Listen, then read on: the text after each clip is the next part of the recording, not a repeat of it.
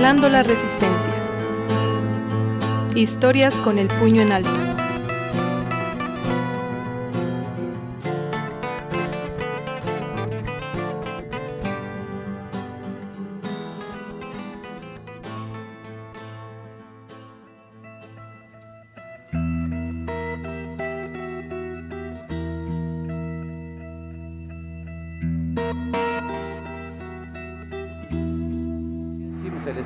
Pero pues la santísima corrupción con que ahora les dicen ladies, con Lady Alcalá corrupción o Lady corrupción, se nos empiezan a despojar de todo.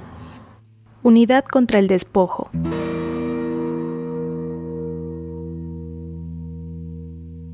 Imagínate que eres un obrero en los años 70. Sabes bien que no existe la democracia en México, pero todavía se puede vivir bien. Has decidido comprar tu casa. No más caseros que te exigen mes con mes, pero que no resuelven. Imagínate además que la empresa para la que trabajas está afiliada a la Confederación de Trabajadores de México o CTM, una de las centrales sindicales obreras más importantes. Y gracias a eso podrás adquirir esta casa a través del Instituto del Fondo Nacional de la Vivienda para los Trabajadores, es decir, el Infonavit, con un crédito hipotecario que pagarás durante un buen tiempo, un muy largo tiempo, pero al final tendrás un techo bajo el cual pasar tus días, así como extensas áreas verdes y recreativas donde jugarán tus hijos con sus amigos de la cuadra. Ahora imagina que por culpa de la corrupción, los terrenos comunitarios de la unidad habitacional donde compraste tu casa están a punto de pertenecer a una importante transnacional porque se los entregó ilegalmente el Infonavit. Este preámbulo era necesario para presentarte la historia de los vecinos organizados de la Margarita, conocidos como BOM, y de don Guillermo Espinosa Trejo, un obrero industrial que se convirtió en líder social para defender sus derechos y los de los 6.002 propietarios de esta unidad habitacional. Las voces que escucharás en este episodio pertenecen a don Guillermo y a David Pérez González. Mi nombre es Guillermo Espinosa Trejo. El grupo Bon no era Bon antes, era como nada más como vecinos, vecinos nada más, ¿verdad? Vecinos de la Margarita. Vecinos de la Margarita nada más. Ha tenido dos o tres nombres como vecinos organizados, nomás que ya con el apoyo de David, mejor vecinos organizados de la Margarita. Desde el conflicto del Walmart, pues yo eh, hacía deporte en el terreno y cuando veo que empiezan a acercar, pues yo no sabía, pues yo, yo solo me dedicaba a lo mío. Entonces cuando veo que empiezan a acercar y me entero de que estaban haciendo movimiento, pues fue cuando me sumé, que empecé a ayudar. Prácticamente he ayudado en información, que como siempre he estado en la escuela o he estado trabajando en una, alguna otra cosa, a veces he tenido más tiempo, a veces menos, entonces he ayudado. He ayudado en, en manejo de información, como le cuento a Memo, en, en redactar, en cuestiones de esas. Y ya ahí doy mi opinión. Y en todo esto, parte de, de lo que ha sido la recopilación de las cosas y todo eso. Aquí en la Margarita, nuestras escrituras de nuestras casas están incompletas. Las escrituras de todas las áreas verdes, Infonavit no, no las quiere entregar. La infraestructura de los locales, mercados, cinemas, pastel, las reuniones del ahorro, todo eso, no tenemos escrituras. Yo les he dicho a los vecinos, la idea de Blasio Macero estuvo magnífica, hacer esta unidad Nada más que el error grandísimo de su vida fue nunca pelear las escrituras. Que ese fue un error grandísimo. Todos nos entregan a nosotros las escrituras, pero las escrituras de mi casa, las de todos, creo desde la manzana 3 para allá están bien. De ahí en fuera todas están incompletas. Y es que tengo que explicarte que el fideicomiso establecido para la construcción de la Margarita instituye que los espacios comunes del lugar deberán ser entregados a los habitantes, pero desde el principio el Infonavit usufructuó irregularmente cinco manzanas, que miden en total 77 mil metros cuadrados, lo que ha propiciado que estas áreas hayan sido entregadas tanto a personas físicas como organizaciones ligadas a los gobiernos en turno, sin ningún beneficio para los verdaderos dueños. En 2009, esta situación dio pie a que la manzana 36, de aproximadamente 3 hectáreas, se quisiera destinar para la construcción de un Walmart, con la complicidad del ayuntamiento presidido por la priista Blanca Alcalá Ruiz, quien otorgó los permisos para que iniciaran las obras y la anuencia del Infonavit. Al enterarse de esto, don Guillermo y un grupo de vecinos armaron un frente opositor a estas medidas que vulneraban sus derechos. A partir de entonces, la lucha no fue nada fácil.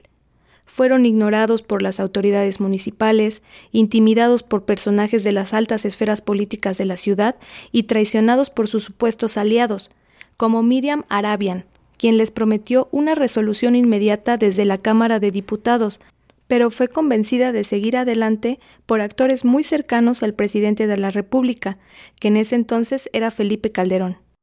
Entonces empezamos a ir el run run de, del Gorma, de donaciones y todo eso. Ahí fue cuando fuimos con Miriam, como diputada federal, empezamos a hablar con ella, empezamos a informarle de todo.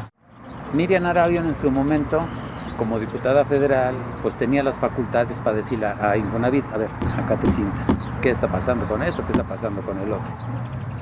Se formó una comisión y confrontamos a los de Infonavit. Después de tanta lucha, Miriam Arabia pide subir a tribuna allá en la Cámara de Diputados para tocar el tema de Infonavit. Llega esta, la hermana de Felipe Calderón y le dice a Miriam, no subas, tenemos algo para ti, no toques el tema de Infonavila Margarita. La convencen, no sube y todo se nos viene para abajo. Ahí hubiéramos ganado el pleito. La respuesta fue contundente. Walmart va. Con ustedes o sin ustedes, Walmart va. Sentenció la diputada, que les dio la espalda a los vecinos de la Margarita a cambio de la titularidad de la Secretaría de Desarrollo Social Estatal, desde donde promovió el proyecto para la instalación de la tienda. Por eso no es de sorprenderse que don Guillermo y los vecinos organizados de la Margarita rehuyan a todo lo relacionado con la política partidista. Eh, yo les decía, todos estos desgraciados políticos vienen con la cola entre las piernas a pedirnos el voto. Y ya después creen que los pusimos en un altar para estarlos venerando. Cuando no es así. Estás para servirnos a nosotros. Porque de nosotros, tú, tu familia, tus hijos, todos tragan de los impuestos que pagamos nosotros. Entonces, ¿para qué te pones tan arrogante, tan prepotente? Porque eso sí, en todos los partidos hay cada arrogante y cada prepotente. Que cuidado. Pero ellos se sienten en las nubes que tienen uno que venerarlos, cuando no debe de ser así. Mucha gente hemos visto que viene un político, les da palmaditas en la espalda y ya se sienten en las nubes. Ya hasta David le da risa cuando les digo, viene un político que ya me tocó la santísima, me tocó la santísima corrupción. Digo, muchos creen que la, así debe de ser y no, no debe ser así. Que te mereces respeto, sí, eres mi autoridad y debo de respetarte. Pero también gánate mi respeto y respétame también. Porque me faltas al respeto, pues yo no voy a quedar agachado. Y mucha gente sí lo hace.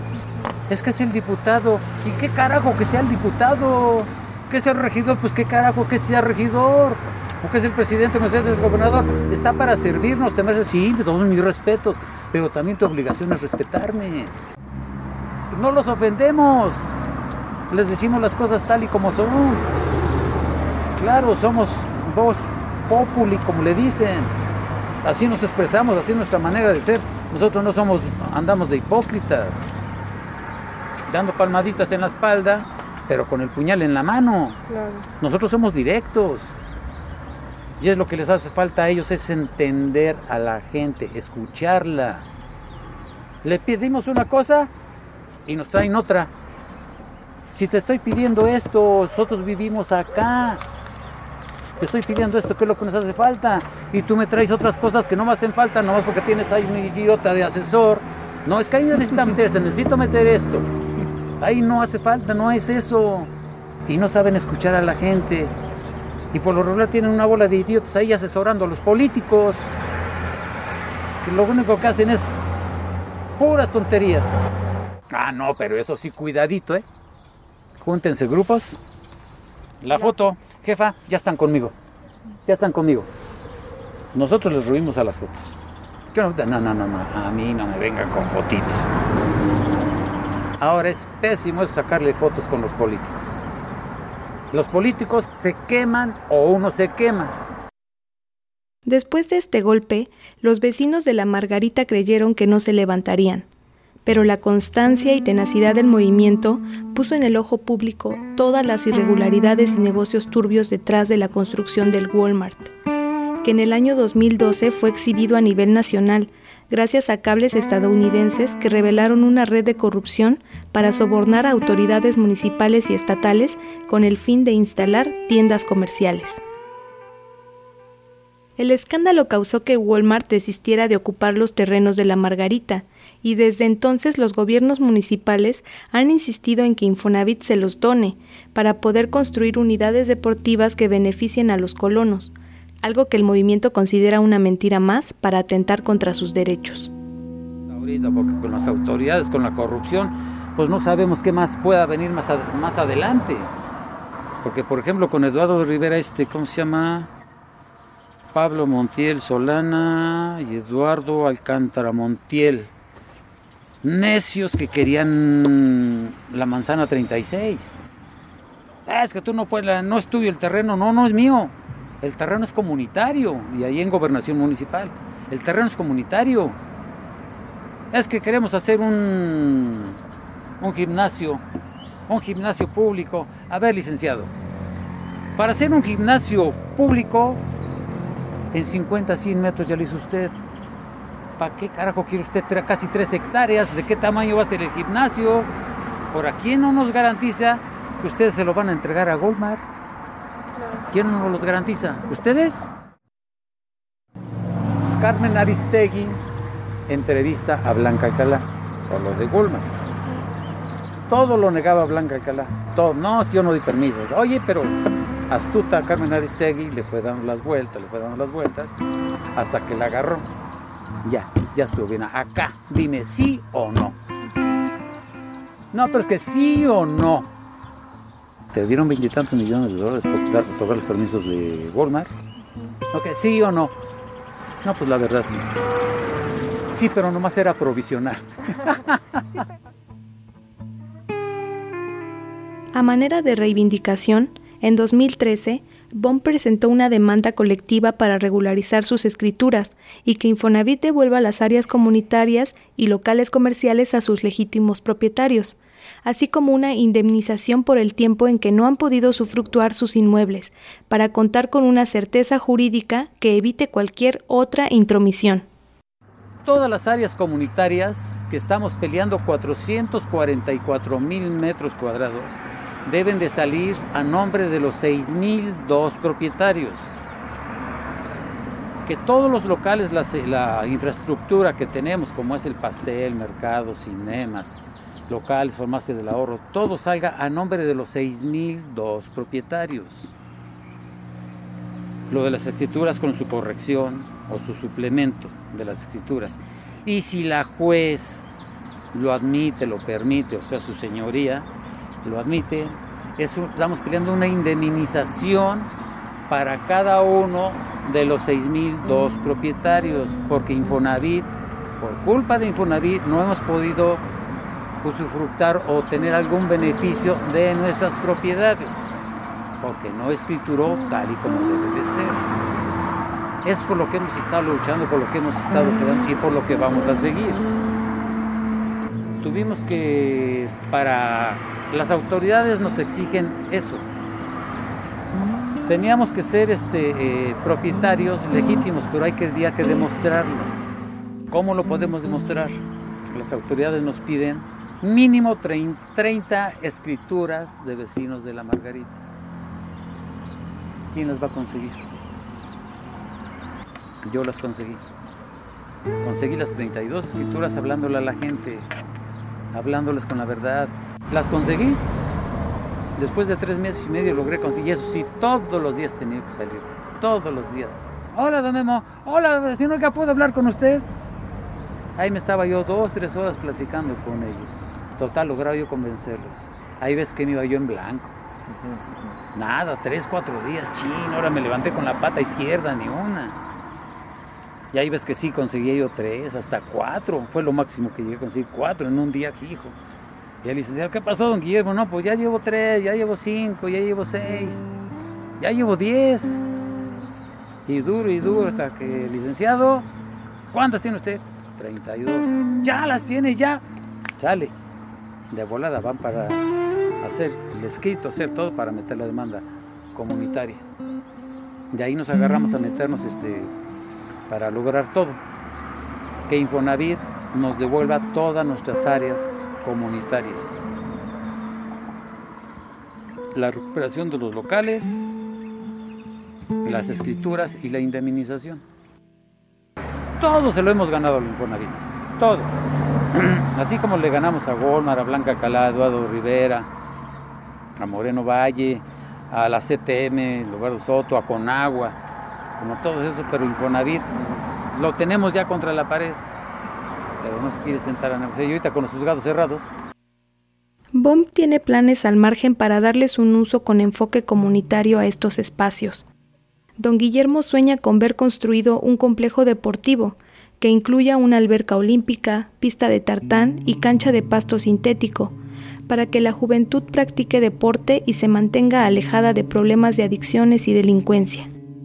Y no es que esto solo sea un sueño, puesto que BOM, a través de diversos canales, ha contado con la participación y apoyo de especialistas para visualizar proyectos, como una ciclopista al interior de la unidad, que propicie una movilidad más sustentable, modelo que eventualmente podría replicarse en otros complejos habitacionales.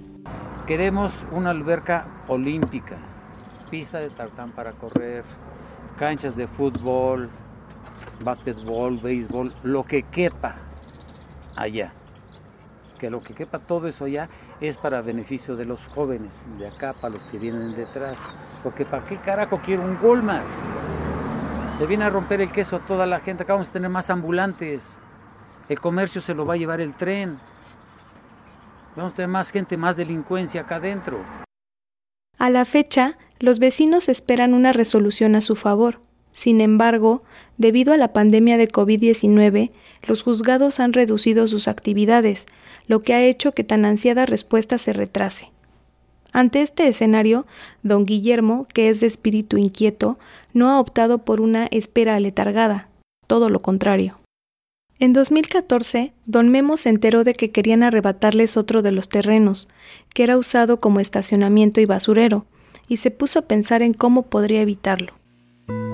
Un día vio que un vecino estaba sembrando en una de las jardineras de la unidad y tuvo la revelación que tendría doble propósito. Por un lado, rescataría el predio del abandono y por otro evitaría que fuera entregado a la santísima corrupción, como él la llama. Entonces supero de este terreno y no sé si se me prende el foco. Y si nos metemos acá y si hacemos algo, en lugar de que se le, nos quite el ayuntamiento, lo agarramos nosotros. Pero les digo, todo esto era una selva. Asqueroso, asqueroso que estaba colocotes, higuerillas, pero ya la higuerilla, ¿sí conocen la higuerilla? Sí. Ya eran árboles. Ya bien grueso. Ya bien grueso.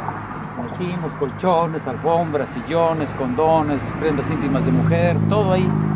O sea, sí podían entrar, pero quién sabe por dónde entraban. Tenía yo un machete, talachas, le digo, oye Ismael, ¿qué tienes? Fíjate que se me ocurre esta. ¿Me puedes echar la mano? Dice, sí.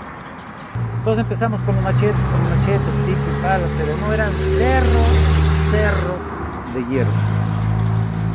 Meterlo, empezamos a hacer montones, de aquel lado primero, montones de cerro. Y un día la señora Inés la regó re feo. Vio montones de serra, de cerro, va y compra gasolina y la empieza a aventar en todo. La empieza a aventar en todo. Y yo venía, no me acuerdo si iba yo saliendo, venía yo llegando y llega el, el, trancazo a gasolina y la veo con la agarra le grito, no, no, no, agarra el cerillo, lo avienta y ¡pum! que truena, que hizo como explosión de que gasificó todo dentro de la hierba, hasta los pelos se le quedaron así. Ahí fue donde empezamos a meter, empezamos a limpiar todo piedra lo bestia, de este lado después hicimos otro montón, hierbas y piedra lo bestia. Entonces aquí se pagaron cuatro camiones de volteo que echamos cooperacha para que se llevaran todo, porque las autoridades no nos quisieron apoyar. Ya lo sacamos, sacamos toda la hierba esa y empezamos a limpiar, empezamos de allá a hacer el hueco, el hueco, el hueco, el hueco, pero eran unas friegas, pero friegas, porque no es fácil agarrar un pico, una pala, un talacho, son friegas. Por eso cuando decían a un campesino, no le regateen, no le regaten, de veras es unas friegas de aquellas. Don Guillermo se dedicó durante todo un año a quitar la maleza y a sacar toda la basura acumulada en el terreno baldío, que adaptaría como un huerto para sembrar árboles, plantas y vegetales para el autoconsumo, que además ayuda a la reforestación y conservación del ambiente en una zona absorbida por la urbanización. De manera autogestiva, con donaciones de vecinos, de personas que se enteraron de este proyecto y las rifas que se organizaron para obtener recursos, se constituyó el huerto comunitario que se ubica en la 61 Oriente y la 44 Sur, donde han trabajado muchos vecinos como don Ismael o la señora Marta Merlo, que dedican gran parte de su tiempo a sembrar, a limpiar, a cosechar y a cuidar este espacio en el que la cultura y la festividad han acompañado a la lucha hicieron así un nacimiento y salíamos a hacer el recorrido, pero yo les reclamé, estaban muertas de la risa porque hicieron la posada, pero nadie sabía la letanía. ya le digo, a ver señoras, ¿cómo está? Si la letanía, ¿dónde quedó? Pues es que yo no sé, pues es que yo tampoco, entonces ¿cómo hacen posadas si no saben la letanía? Se llevaban todo el librito, pues es que conseguí un librito, pero no sabían cantarla, no sabían nada. Nomás fueron Ahora pronavis, ahora pronavis, ah, no, pero ya la piñata arriba. Para David, que se encarga del área de comunicación de la organización, BOM es horizontal, o sea, todo el tiempo que he estado ayudando a don Guillermo, este, ha sido horizontal totalmente. O sea, no hay como necesariamente una estructura como en las asociaciones, así que no es que digo que esté mal, pero bueno, hay presidentes, secretarios y toda esa cuestión. Prácticamente aquí todo es orgánico, o sea, se reconoce a, a Don Memo como el líder del movimiento, de lo que se ha hecho, pero no, vaya, no hay así como que tú te encargas solo para esto y tú solo para esto, no existe como esos cajones. Entonces por eso digo que es horizontal, también porque Don Memo nos siempre nos toma parecer. O sea, él no, no toma decisiones porque Ay, yo soy el líder, soy el presidente, sino siempre consulta o llama a las personas y pues nos platica lo que él, este, él necesita este, pues que nosotros digamos o demos una opinión y conforme todos opinamos es conforme se, se toma una decisión. O sea, es, es una cuestión horizontal no existe esa verticalidad que quizás pueda existir por sí en las mesas directivas o en otros lados. David considera que la organización es un símbolo de resistencia en diversos aspectos. Resistencia a la forma tradicional de hacer política, desde el bien común y la horizontalidad. Resistencia a la imposición de una alimentación dictada por los monopolios de la industria a través del huerto. Y ahí es donde surge porque tratamos de tener una organización en el sentido comunitario, algo que no es tan común en una zona urbana. Y, de ahí, dado que vivimos en una zona urbana, este, lo que le he comentado Memo, la antipatía, la apatía de la gente, eso sí es lo que, lo que reina, no solamente en la Margarita, en cualquier otro espacio que sea parte de, de la parte este, urbana de la ciudad. A lo mejor lugares como San Baltasar o como Totimehuacán, que son pueblos originarios, puede ser diferente pero aquí no es, no es originario y digamos tendemos a tener este tipo de organización. Y eso es mi, mi, opinión es que es una organización sui generis, de estilo comunitario, pero no sola, en una zona urbana. Sí, basados en causas y no en cuestiones necesariamente materiales. Sí. Y el huerto también es una resistencia a esas este, a los monopolios de la alimentación, o sea, cuestiones de seguridad alimentaria. sí, en lo, comunitario, lo que es de partido, simplemente digo, desde la pura, desde el puro nombre ya lleva otra lógica, ya va a dividir, ya divide ese tipo de política. Ahora otro tipo de política más comunitaria, de causa y de, y de unión. El huerto de BOM es un espacio que ha sido reconocido por organizaciones internacionales y por personalidades como el académico Víctor Toledo Mansur, que fue secretario del Medio Ambiente y Recursos Naturales en el gobierno del presidente Andrés Manuel López Obrador. Incluso, jóvenes de distintas universidades han realizado sus prácticas en él, por lo que los integrantes de BOM han sido sinodales en sus exámenes profesionales. Ah, cuando vino el doctor Víctor Toledo, es que necesitan hacer esto. Claro, respetando su jerarquía, pues yo no sé de eso. Sí, doctor, ¿y qué van a hacer? Es que ya lo hicimos. Ah, ya lo hicieron. Sí, ya lo hicimos. Bueno, necesitan hacer esto, necesitan hacer el otro. Sí, doctor. ¿Van a hacer? Ya lo hicimos. O sea, todo, y es que ya lo hicimos, y es que ya lo hicimos. Pues entonces ya no tengo nada que enseñarles. Nos enteramos que iba a venir y iba a presentar un libro, entonces ahí fue donde lo conocí, platiqué con él, pero platiqué de otras cosas del maíz. Y dentro de eso este, le, di, le conté lo que hacíamos aquí. Uh -huh. Y como él estaba haciendo una investigación acerca de los lugares como este, hay, hay otros mucho más allá en México que, que ya se han institucionalizado. Y así él, él, los va este, como censando. Entonces, luego, luego me dijo, este, me interesa y me dio su tarjeta y todo. Y bueno, desde ese entonces, ya platicando con él, pues hemos tenido ese contacto. Y fue, pasó, pasó tiempo, quizás como medio año. Después ya no nos acordábamos. Y cuando nos dijo, no, pues es que voy a ir a, la, a Puebla por no sé qué cosas, me gustaría este, conocer el huerto, entonces fue cuando vino. Yeah. Inclusive vinieron de Atenco, de Atenco estuvieron con nosotros también, ahorita me estoy acordando, vinieron de Atenco y vinieron las, señoras que sufrieron violaciones de parte de, de, Peña Nieto y todo eso, vinieron en grupos de la acá de la Ibero a hacer su tesis, a aprender, venían de diferentes eh, alimentación, diferentes carreras.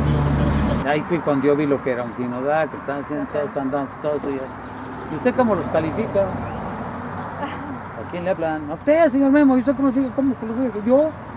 ¿Qué opina? Pues no, le pues me hubieran avisado para prepararme. Y sí hicieron un buen trabajo, la verdad. Digo así, este grupo ha sido de los mejores que han llegado. El huerto ha querido ser utilizado por otras personas con fines electorales o que aspiran a ser dirigentes de la unidad habitacional pero don Memo y sus compañeros tienen bien claro que este es un espacio nacido de la colectividad, del trabajo horizontal y pensado para el disfrute de los vecinos, donde los intereses personales y los actores de partidos políticos son semilla estéril.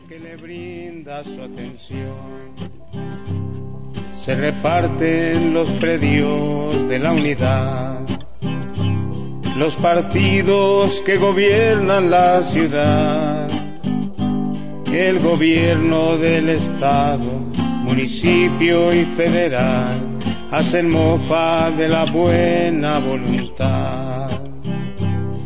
¿Qué le pasa a Margarita en estos tiempos?